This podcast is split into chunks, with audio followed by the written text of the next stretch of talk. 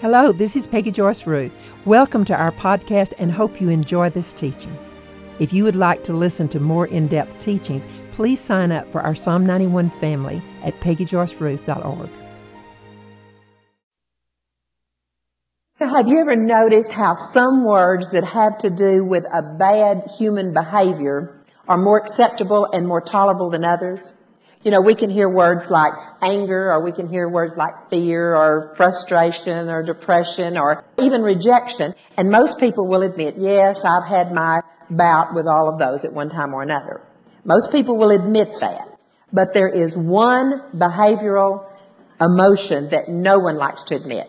See if you don't think I'm right. Is there anyone who is not just a little bit offended when you're being accused of being self-pity?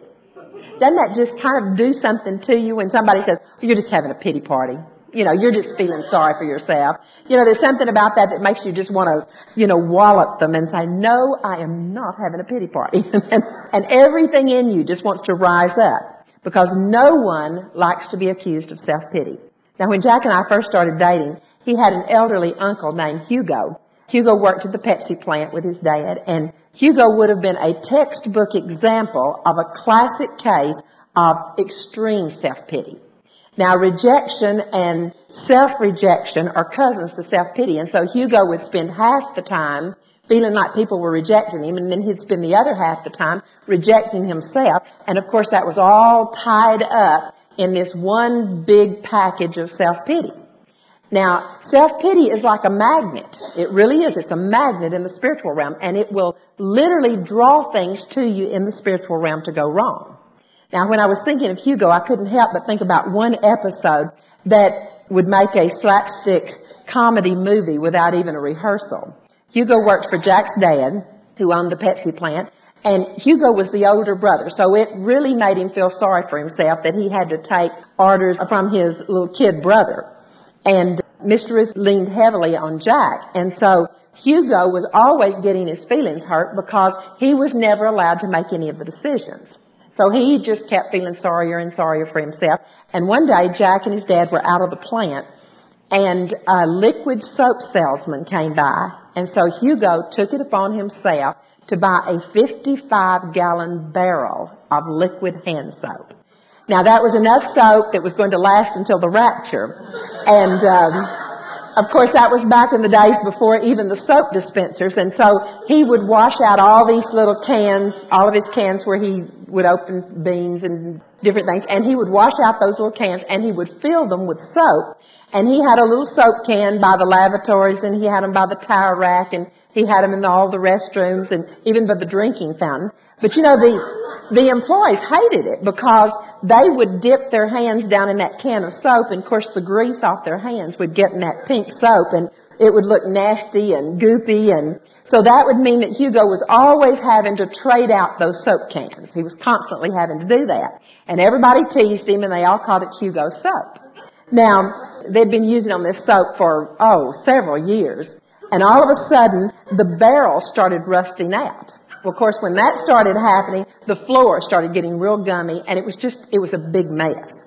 Now, this was also back in the days before the throwaway bottles. And so back then, you would pay a deposit on your glass bottle. And of course, then later you'd bring your bottles back to the plant and get your money back. And then the plant would run those bottles, those returnable bottles, would run them through this huge bottle washer. Now, this bottle washer was about five feet wide and it was about 10 feet tall and it was about 30 feet long. So we're talking about a huge piece of machinery. And so one day when no one was looking, Hugo decided that he was going to get rid of that soap once and for all. And so he poured that soap, the rest of that soap in that bottle washer. And he was going to get rid of it and no one was going to know. Now, of course, they make a special soap for those bottle washers. You know, like they make soap for your dishwasher that doesn't suds. And so everything was fine on that particular day until the high pressure pump agitator came on. And when that came on, I'm going to tell you what, soap suds came out of every crack and every crevice of that huge bottle washer.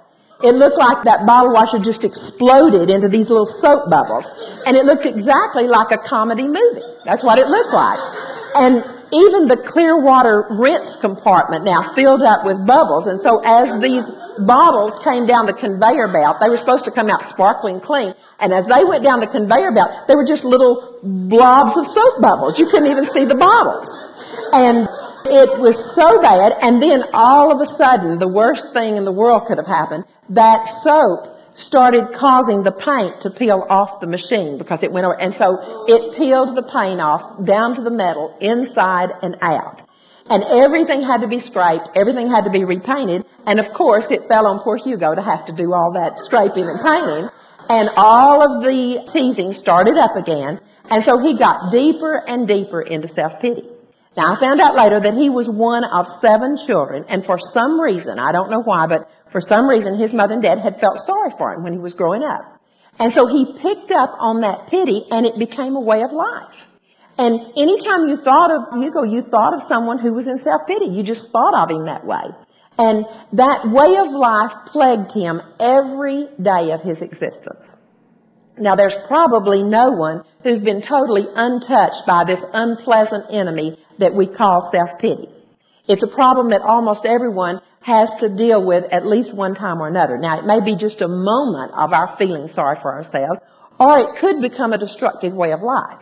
And if we allow it to become a destructive way of life, then it leads to chronic depression, it leads to despair and hopelessness, and finally even death. And a lot of people operate in this self-pity, and they don't even know it. They're not even realizing that that's what they're operating in. So what we're going to do today, we're going to look at some ways in which we can recognize it in ourselves and recognize it in our children and our grandchildren because I'm going to tell you what, we are doing our children a wonderful favor when we do.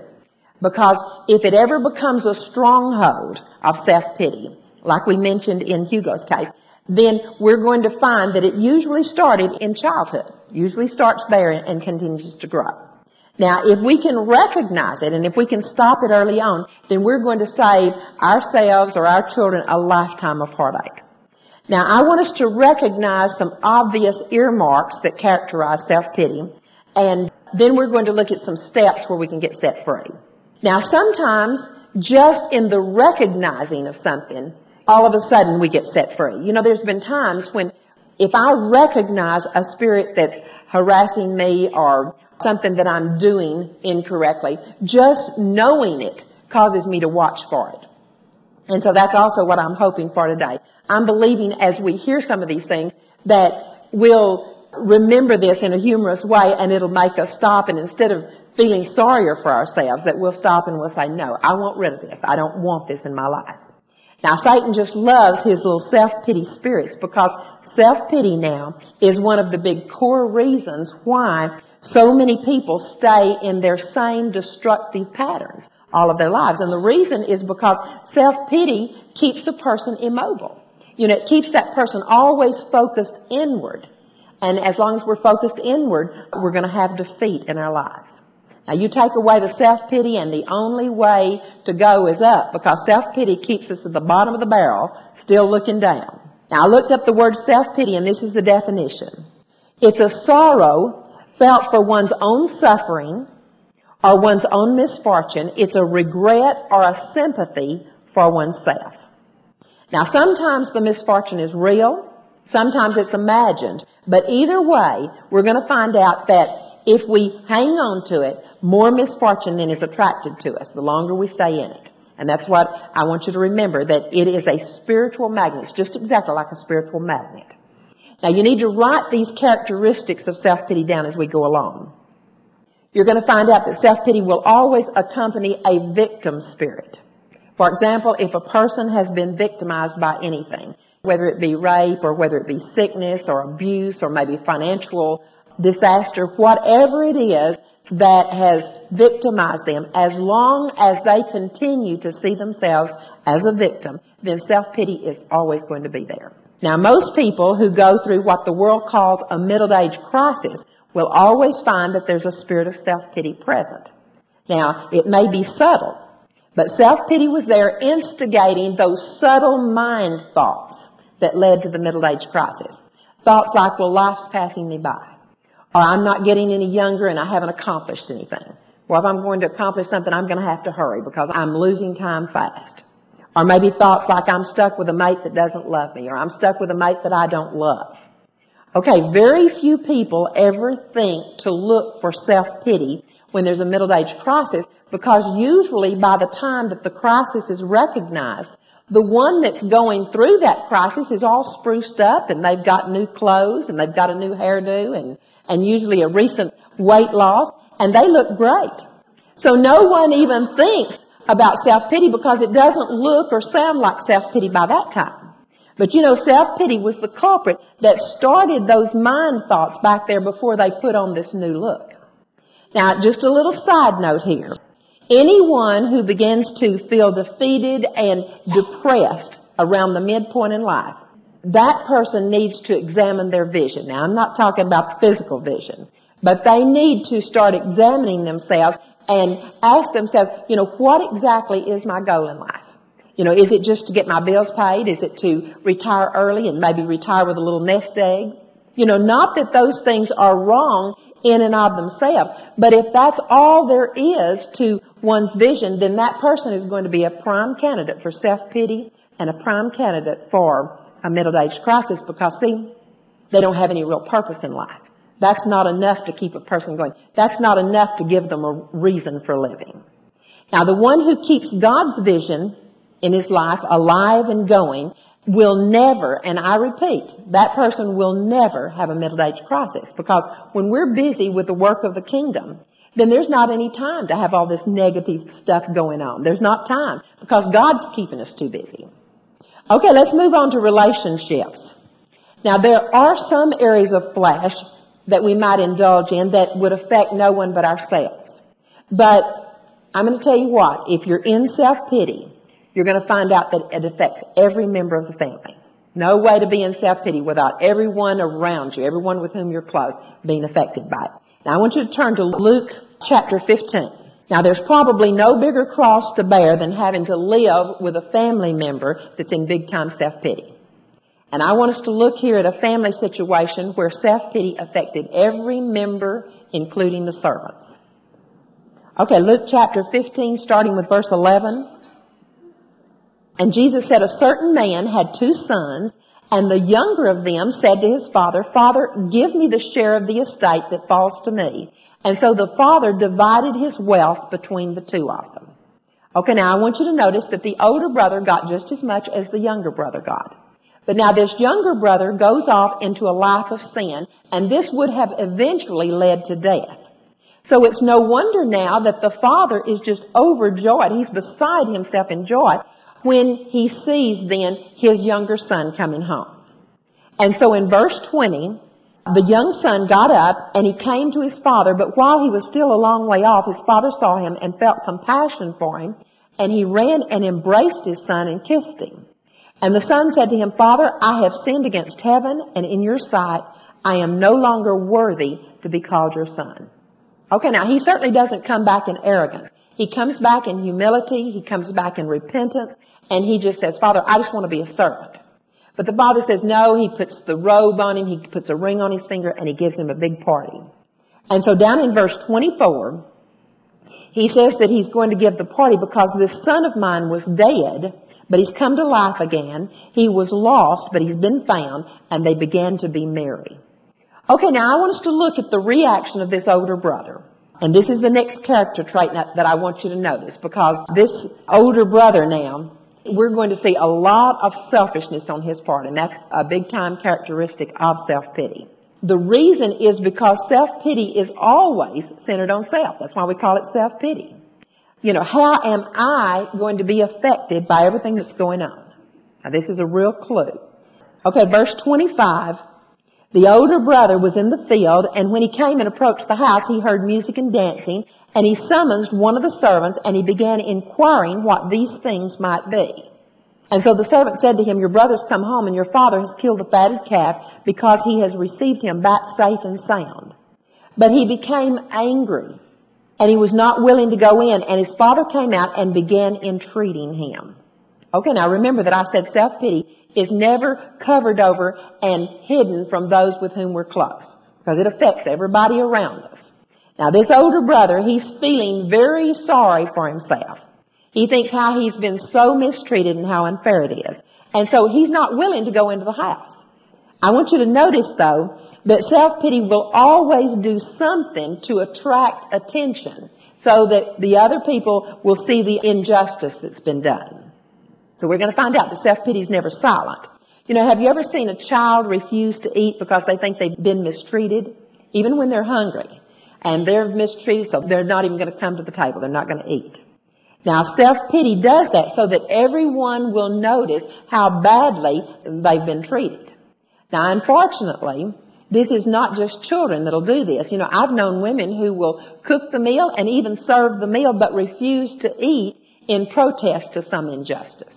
And men, many times, the husbands will pout and they'll refuse to come to the table to eat just because, you know, of something that's been done to them. So I want you to think about the irony of that. I want you to think about how ridiculous that is because a spirit of self-pity is indeed a spirit of self-destruct because why on earth would a person who feels that they've already been mistreated, why would they decide to mistreat themselves more in an effort to punish the other person? You know, that doesn't make any sense. You would think that they would go in and say, well, I'm going to eat all these good things and I'm going to get what's coming to me. But it doesn't make any sense the way self-pity works. It'd make a lot more sense if that older brother had just marched in and had said, I'm going to have the party of my life. I deserve it. I've been working for my father. And if he's going to give a party, then I'm going to enjoy it too. I'm going to eat all this good food and I'm going to have fun with my friends. See, that would be the logical way of doing things. But instead, we have to ask ourselves, why would we punish ourselves for an injustice that we thought was done to us? You know, why would we do that? See, it doesn't make sense, but that's exactly how self-pity works. Now, so far we've named rejection, we've named self-rejection, we've named selfishness, we've named hurt, we've named a victim spirit, we've named self-destruction, and we certainly see jealousy here at work with the older brother, and we see a spirit of attention. Now, I want you to notice down in verse 28 that this self-pity finally gets his father's attention. And so the father comes out and starts begging him to come into the party. Now, I want you to notice that a self-pity spirit will attract attention, and it likes that attention in a morbid sort of way, while at the same time it's saying, I don't want the attention. Have you ever noticed that someone will attract attention to themselves and then at the same time they'll be saying, go away, leave me alone, I don't want to talk to anyone? But see, they've attracted that attention to begin with. Well, that's exactly what happens with self-pity.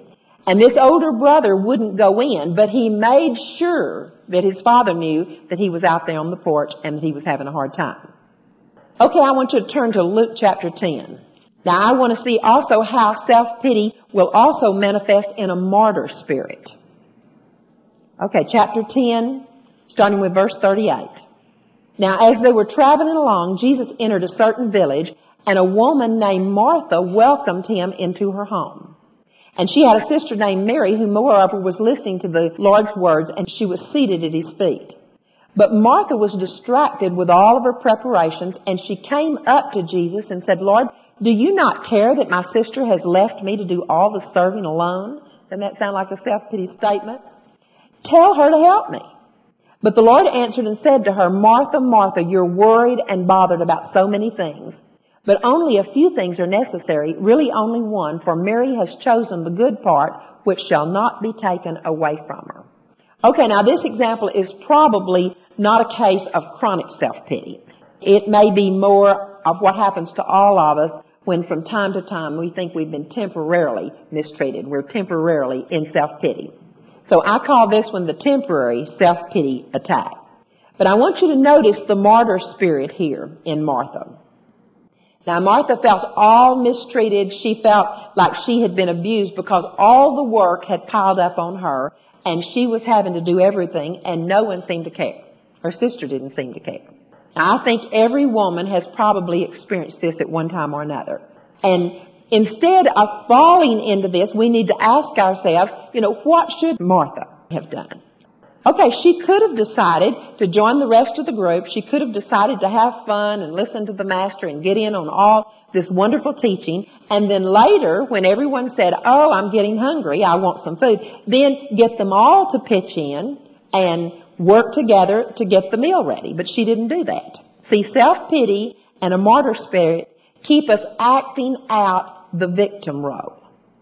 I want you to write that down because it's so important. See, anytime we're in self-pity and a martyr spirit, that keeps us acting out the role of a victim. Now, have you ever seen one who feels mistreated over having so much work dumped on them and no one else seems to be helping them? And so in, instead of doing what they can and not worrying about the rest, what do they do many times? I've seen people who will throw themselves into the task in anger and hurt and, and self-pity and maybe they'll work through the noon hour and then work through the dinner hour and, and on into the night. You know, I'm just making a big ordeal over the fact that no one cares how hard I'm having to work. And we need to watch for that because that's a martyr spirit that's working along with the self-pity, keeping us in a role of a victim. Okay, let me give you another characteristic. I want you to turn to Genesis chapter 4. There are so many little interesting characteristics that can let us notice that self-pity is present. And like I said, once we recognize it, then we'll usually do something about it. Okay, now some people don't think of anger as being a companion spirit with self-pity. But anger and unforgiveness now are always involved with self-pity. We need to realize that any time there's a spirit of self-pity operating, then someone has not been forgiven.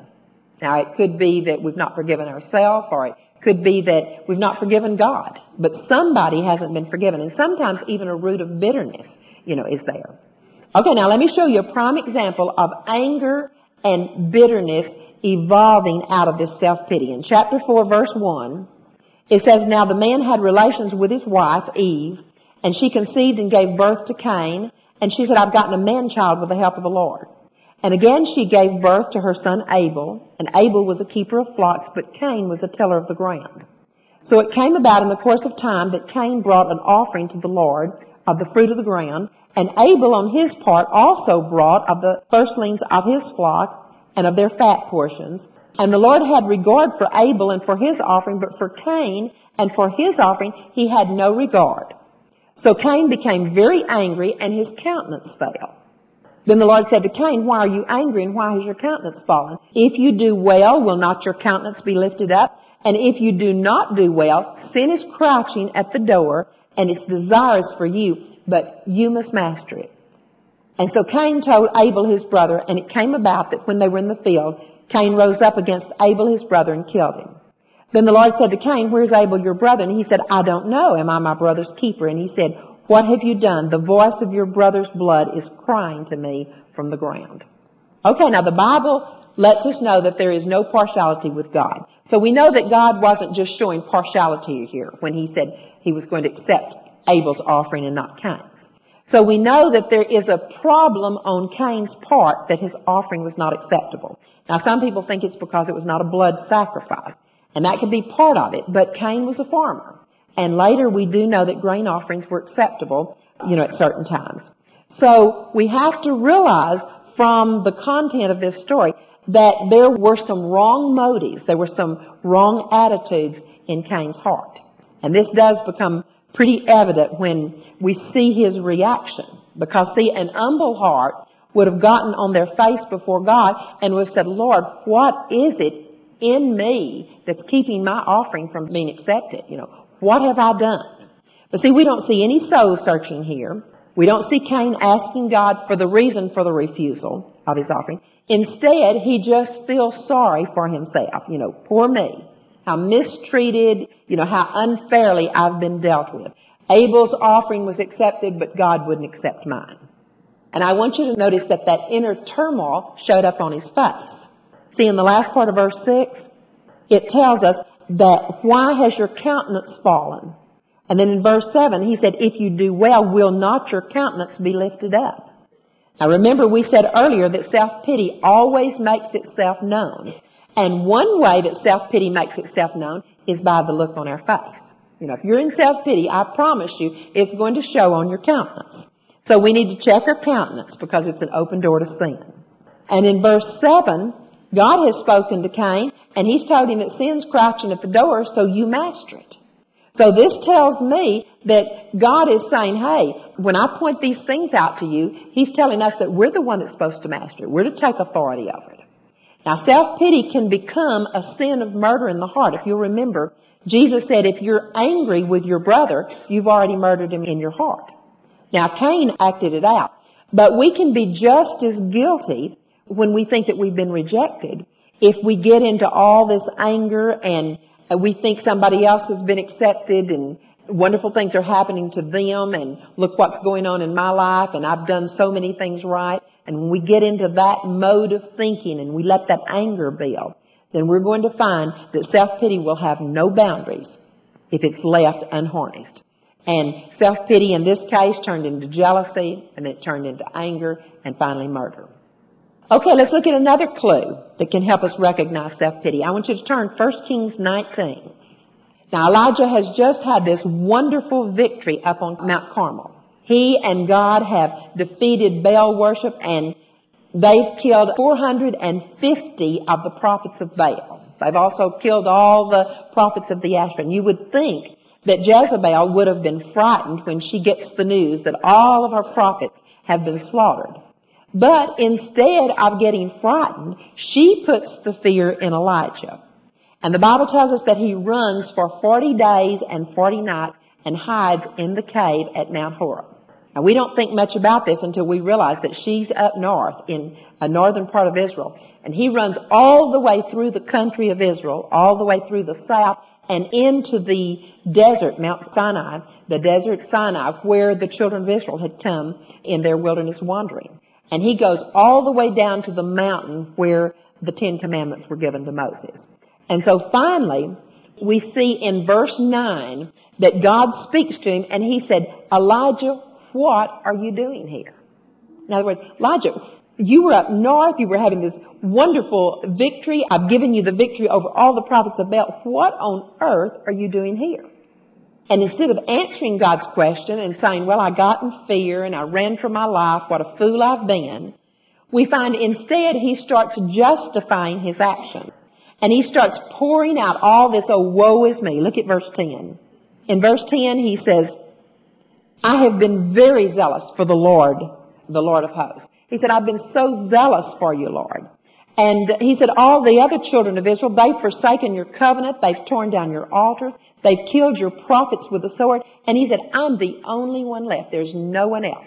I'm by myself. I'm the only one that still trusts you and, and still lives for you. And now they're trying to seek my life. They're even trying to kill me. So he's saying, oh, poor me. Look what all they've done. They've done it so wrong. And look how I've done it. I've tried to do it right. And what good has it done? In the last part of verse 13. God asked him the question all over again. Elijah, what are you doing here? It's almost like God just completely ignored what Elijah said to him. But you know, what does Elijah do? You know, instead of letting that remind him that, oh, God didn't particularly like the, the answer that I gave the first time, he goes through the whole self-pity spiel again. You know, says the whole thing to him again. You know, oh Lord, I've been zealous for you, for the Lord, the God of hosts, for the sons of Israel, forsaken your covenant. They've torn down your altars. They've killed your prophets with the sword. I alone am left, and now they're, they're trying to kill me. He goes through that whole thing. Okay, a person in self-pity always tries to justify his actions. If you'll remember, the older brother justified his actions. The Cain justified the fact that he had killed his brother. And now Elijah is trying to justify his self-pity. Now, we're always going to find ourselves justifying and giving excuses for our bad behavior when we're feeling sorry for ourselves. Anytime we feel sorry for ourselves, we're going to find some excuse to make ourselves think that it's okay. Even try to convince other people that it's okay, that we're in this self-pity. We deserve to have this self-pity party. And something else now that's a telltale sign here of Elijah's self-pity is that he goes over and over and over his oh poor me story. Now if you think about it, every time you've been mistreated, you'll find yourselves wanting to tell it over and over. So that's a good telltale sign. If we find ourselves uh, telling it more than once to, especially if we're telling it over and over to the same person, then we need to look for self-pity. Now, every person that I know who's been victimized by something or someone and has chosen to stay in that victim role will tell you their story over and over, and they'll tell it to practically anyone that will listen. Well, what if it is real? You know, what if the thing that's been done to us is real and we have truly been, you know, mistreated and misjudged? What then? Okay, what if it's justified and we've been sincerely done wrong? Well, I'm going to tell you, it doesn't matter how real the hurt may be. It doesn't matter how justified we are in the way we feel as long as we continue to see ourselves as a victim, as long as we stay in that self-pity, we are never going to get healed. Now, Job is probably the best classic example of that that I can give you. Something on the inside had to happen in Job's life before his circumstances could ever change. And he had some bad circumstances. Now, his symptoms were real, and the things that had happened to him would knock almost any person down. He was covered with these horrible boils. He had open sores all over his body that oozed, and he was in constant anguish and constant pain. But he got into the depth of self-pity. Now, Job could have written a book on self-pity, and actually, when you read the book of Job, I would say that it could be called the book of self-pity until he gets to the last chapters. But I'm going to quote just a few lines from Job chapter 7. So you'll see what I'm talking about. He said, My flesh is clothed with worms, and it's also clothed with a crust of dirt. My skin hardens and runs. My eyes will never see good again. Now that's a real self-pity spirit. Nothing's ever going to be good again. Therefore, he said, I am not going to restrain my mouth. In other words, he said, I have a right to talk about it. These horrible things have happened, and I've got a right to tell you how bad I've been mistreated. He said, I will speak in the anguish of my spirit. In other words, he said, this is true, so I'm going to say it. I will complain in the bitterness of my soul. And then he says, my bed will comfort me, my couch will ease my complaint.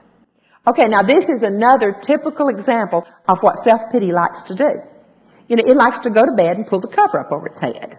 Have you ever felt that way, you know, when you felt like everything was going wrong and you were being so mistreated? There's nothing that can make our flesh feel more comfortable than going to bed, pulling the cover up over our head, and having our little pity party right there in the bed. You know, and that's exactly what he said. My bed will comfort me. And we've all been there. See, and what that is, is a form of escape. So another characteristic of self-pity is wanting to escape. And then he goes on to say, poor me, why even pray? Because God's not going to hear me anyway.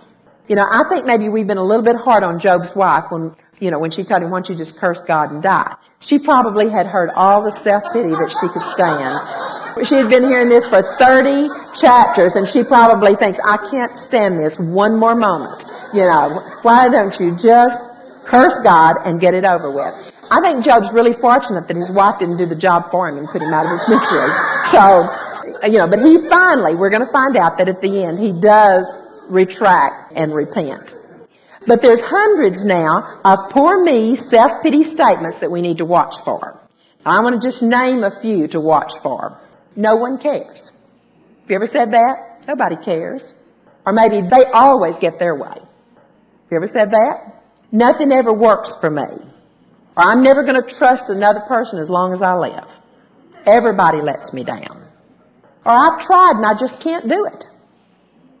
Do you remember the classic self-pity statement that Jonah made when the storm came up at sea? This is a classic self-pity statement. He said, it's all my fault. Just get rid of me, kill me, and all your troubles are going to be over. Throw me in the ocean and you'll be okay. Okay.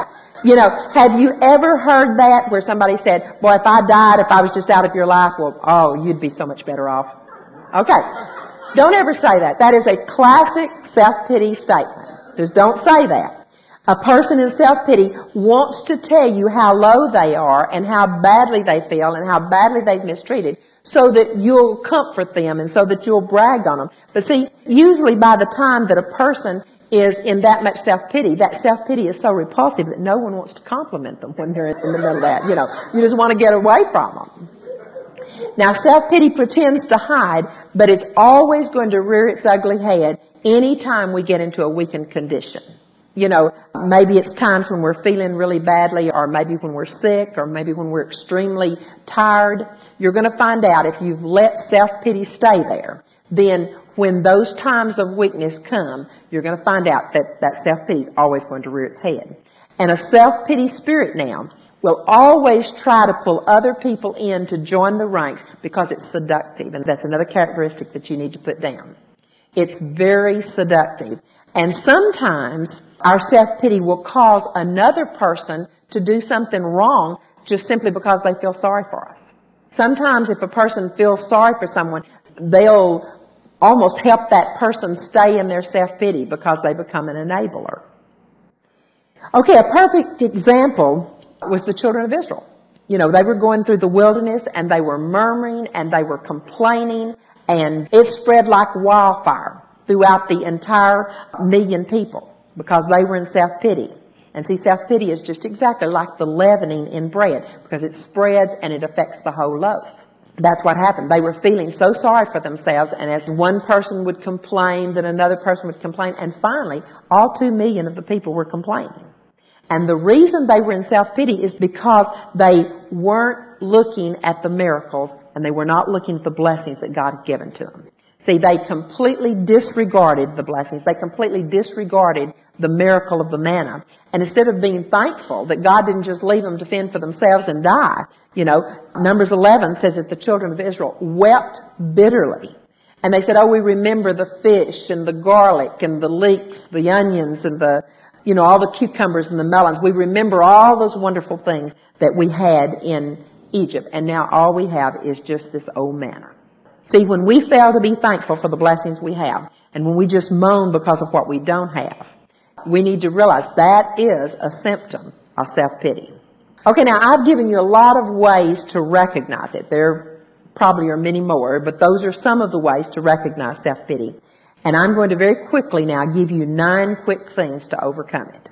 Number one, in a morbid sort of way, self-pity can feel good to the one that's in it.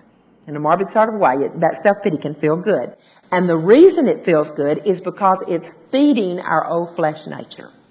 And what does God say about the flesh nature? In Romans 8 verse 6, it says, the mind set on the flesh is death. That's true. The mind set on the flesh is death. Self-pity is flesh. So number one, we have to refuse to give in to the flesh. You know, that flesh is crucified. We need to keep it buried. Now, treat self-pity thoughts just exactly like you would treat symptoms of sickness. See, if sickness hits your body, then you've been taught not to go by your feelings. You've been taught to quote that word. You've been taught to take authority over that sickness. You know exactly what to do if sickness hits. Okay, do exactly the same thing with self-pity symptoms. Now, it is fine to say, yes, I have been hurt, and yes, it was unfair, and they did do me wrong, but no, I am not going to receive that self-pity. See, I'm not saying that we have to deny the wrong, but we do have to deny our flesh the comfort of talking about it and going into self-pity. Now, also remember that the battle's in the mind. And if you get the victory over this, and then later you turn around and decide that you're going to think on that hurt again, and you're going to recall how badly, you know, you've been mistreated, then you're going to find out that you've just given it permission to come back in. Okay, number two. Refuse to allow yourself to justify the self-pity. Many, many pain-inspired decisions have come out of self-pity and they never bring good fruit.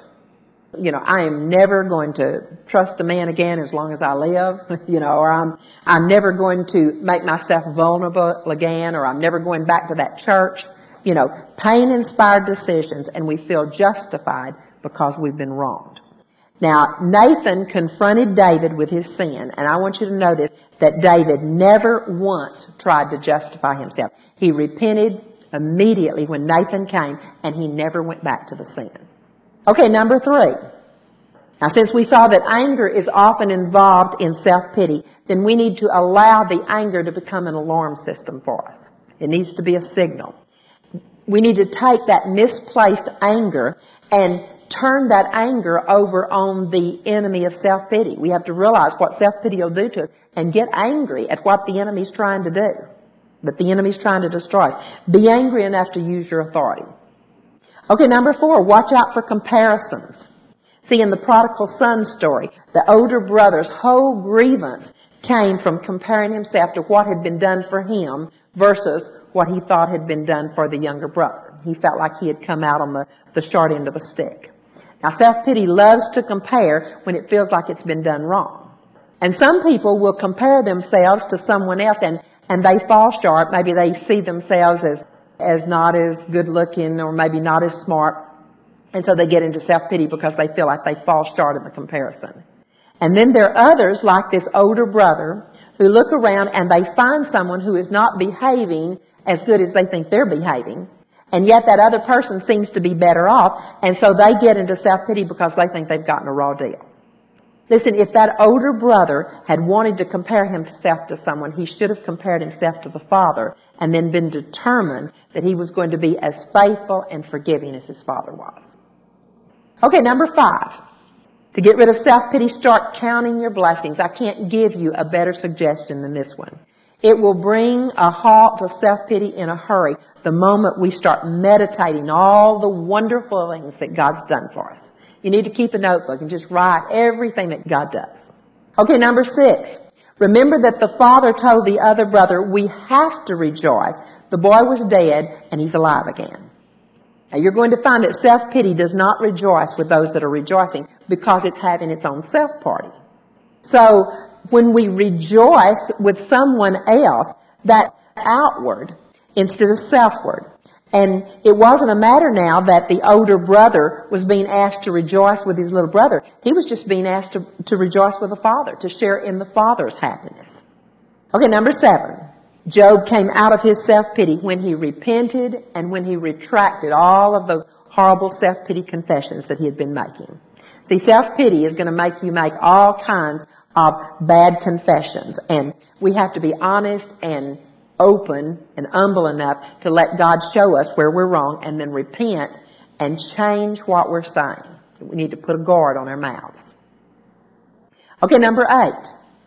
Job prayed for his friends. And when he prayed for his friends, he was reaching out to do something for someone else, and that self-pity lifted. I mean, it sounds like a different man after he prayed for his friends. When all of a sudden you, you read about Job, it's a different man that you're reading about. Because that's causing us to reach out, do something for someone else, focus outward. Okay, number nine. David was a prime target for self-pity. Saul had been trying to kill him. He had to run for his life. He had to hide in caves just to stay alive. He came back to Ziklag. All of his tents had been burned. All the women and children had been taken. And even his mighty men were threatening to stone him. Now he would have been a prime candidate for self-pity. But what he did is one of the best things that anyone can do for staying out of self-pity. It says that he ran and he strengthened himself in the Lord. In other words, he ran to God. He asked God to right the situation. Now, self-pity is a self-indulgence and a self-centeredness that shuts God out, and when it shuts God out, then it tears down all of our creativity. You're going to find in self-pity there is no creativity because we've got ourselves walled away from God. Now, running to God and strengthening oneself in God is one powerful way to drive off the self-pity. I'm just going to name these quickly. Crucify the flesh, refuse to nurse and rehearse all the hurts, quit justifying our behavior, even if we have been done wrong, turn that anger on the self-pity and drive it away, count our blessings, rejoice with those that are being blessed, knowing that our time is going to come. When we rejoice with other people, then there's going to come a time they're going to rejoice with us. Seek God so that we can see through God's eyes and then start cleaning up all those self-pity statements See self-pity as a sin. Repent. Like God said, it's crouching at the door. Take authority over it. Reach out to somebody else. Now, I'm going to tell you what. These nine steps, they're a surefire method of getting rid of self-pity. I mean, I promise you, those nine steps will get rid of any self-pity in your life. But better yet, those nine steps are the steps for staying out of self-pity. We'll just do them ahead of time that we can keep the self-pity out in the first place. Father, I thank you that, Lord, you're so willing to show us the things that would cause destruction. And nothing causes much more destruction than self pity. And so, Father, I just pray that instead of hiding from it and ignoring it, I pray, Father, that we will allow you to point it out. We will allow you to bring us to it face to face. And then we'll run to you, even as David did, and be strengthened in you and, and allow you, Lord, to take care of, of these areas. Father, there are some people who have truly been hurt. There are some people, even as Job, that things have not gone right in their life. But Father, I thank you that you are the one that can bring a victory out of the ash pile. Father, I thank you that you can cause us to become victorious in spite of what the enemy's done. So Father, instead of running to the self-pity, help us, Lord, that we'll run to you and that we'll apply these nine steps and we'll see the victory. In Jesus' name, amen.